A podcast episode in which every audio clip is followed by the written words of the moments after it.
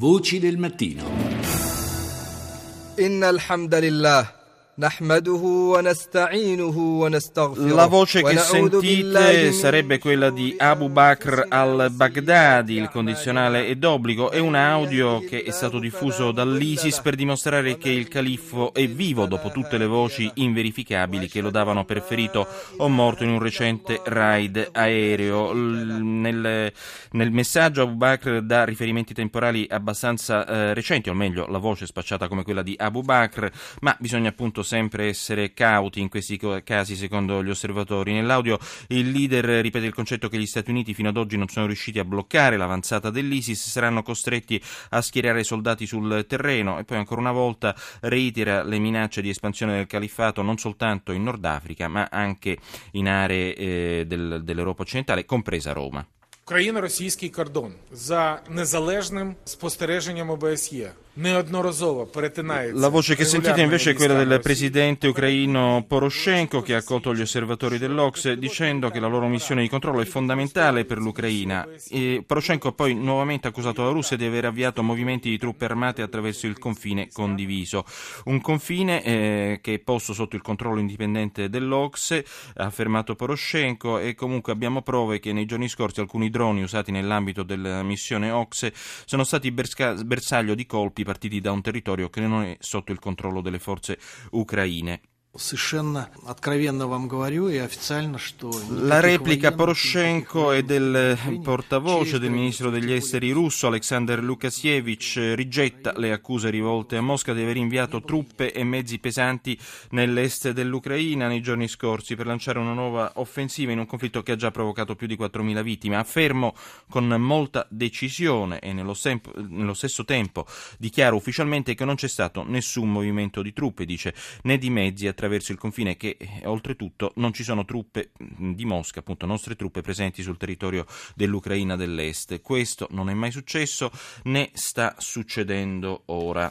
La rabbia di Raqqa invece è l'apertura del New York Times che sottolinea come i raid militari contro la cosiddetta capitale del, del- del califfato creato dall'ISIS al momento hanno avuto come unico effetto eh, quello di esasperare la popolazione che non ama eh, assolutamente i miliziani islamici, ma che oggi ama ancora meno gli americani, dato che questi attacchi aerei hanno disintegrato anche quella prevenza di Stato che l'ISIS garantiva. Al momento, infatti, i prezzi dei generi alimentari di prima necessità sono schizzati alle stelle, generi alimentari quasi introvabili, i blackout sono sempre più frequenti. Insomma, la vita quotidiana è sempre più complicata per chi vive a Raqqa.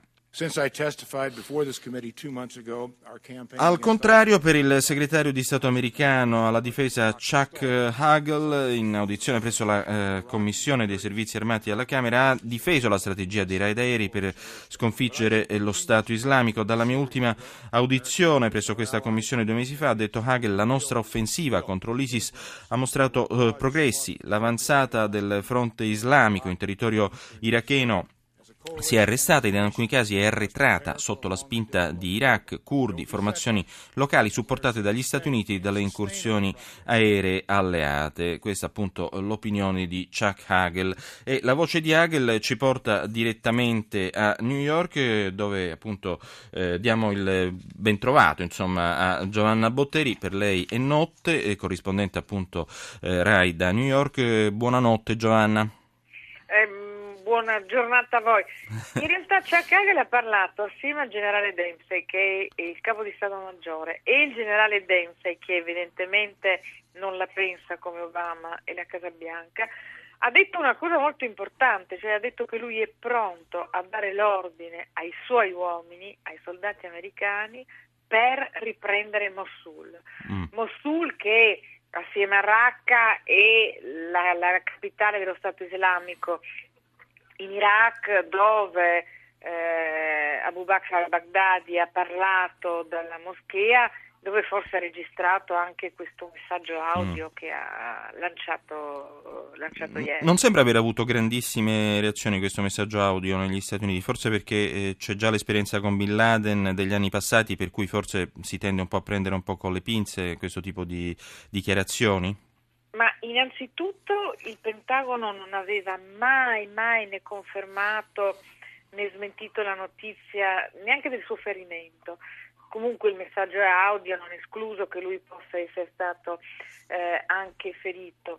Ma eh, evidentemente mm, quello, che dice, quello che dice Hagel in realtà eh, è vero, eh, la, l'offensiva che sembrava dovesse portare da un momento all'altro l'ISIS addirittura alla conquista di Baghdad si è fermata ed è anche vero che l'esercito eh, iracheno supportato dai cacciabombardieri eh, della coalizione inizia, evidentemente soltanto dopo tre mesi, inizia questa controffensiva che li sta portando a eh, prendere uno dopo l'altro le città che avevano perso. Quello che dice Dempsey è per riprendere Mosul c'è bisogno di un esercito, eh, di un esercito come quello americano forse ci vuole troppo tempo per addestrare l'esercito iracheno. Certo. Il problema altro di cui eh, parla Obama è la Siria. In eh, Siria infatti. non c'è un governo come in Iraq con un esercito regolare da poter appoggiare, in Siria c'è Bashar al-Assad. Ecco, infatti si parla recentemente mh, e insistentemente dell'opzione di, che Obama starebbe considerando appunto di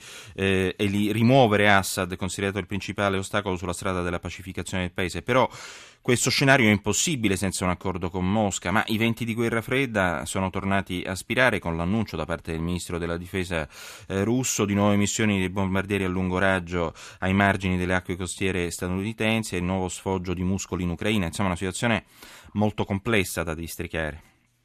Molto complessa, eh, le delegazioni e, e i due leader devono essersi parlati eh, tra la Cina e, e, e, l'Australia dove si, si, vedranno. Anche l'altro G20 eh, abbiamo tanto parlato di come si sono visti sfiorati, non si sono incontrati, non si sono parlati e poi in realtà dopo quel G20 è arrivato l'accordo proprio sulla Siria, sullo smantellamento dell'arsenale nucleare. Le due delegazioni stanno lavorando, devono essersi parlate ed è chiaro che anche nell'interesse della Russia in qualche modo eh, trovare una soluzione eh, per la Siria e, e, come dicevi tu, Mosca è l'unica che può in qualche modo eh, convincere Assad a lasciare pacificamente Damasco lasciando senza un vacuum, senza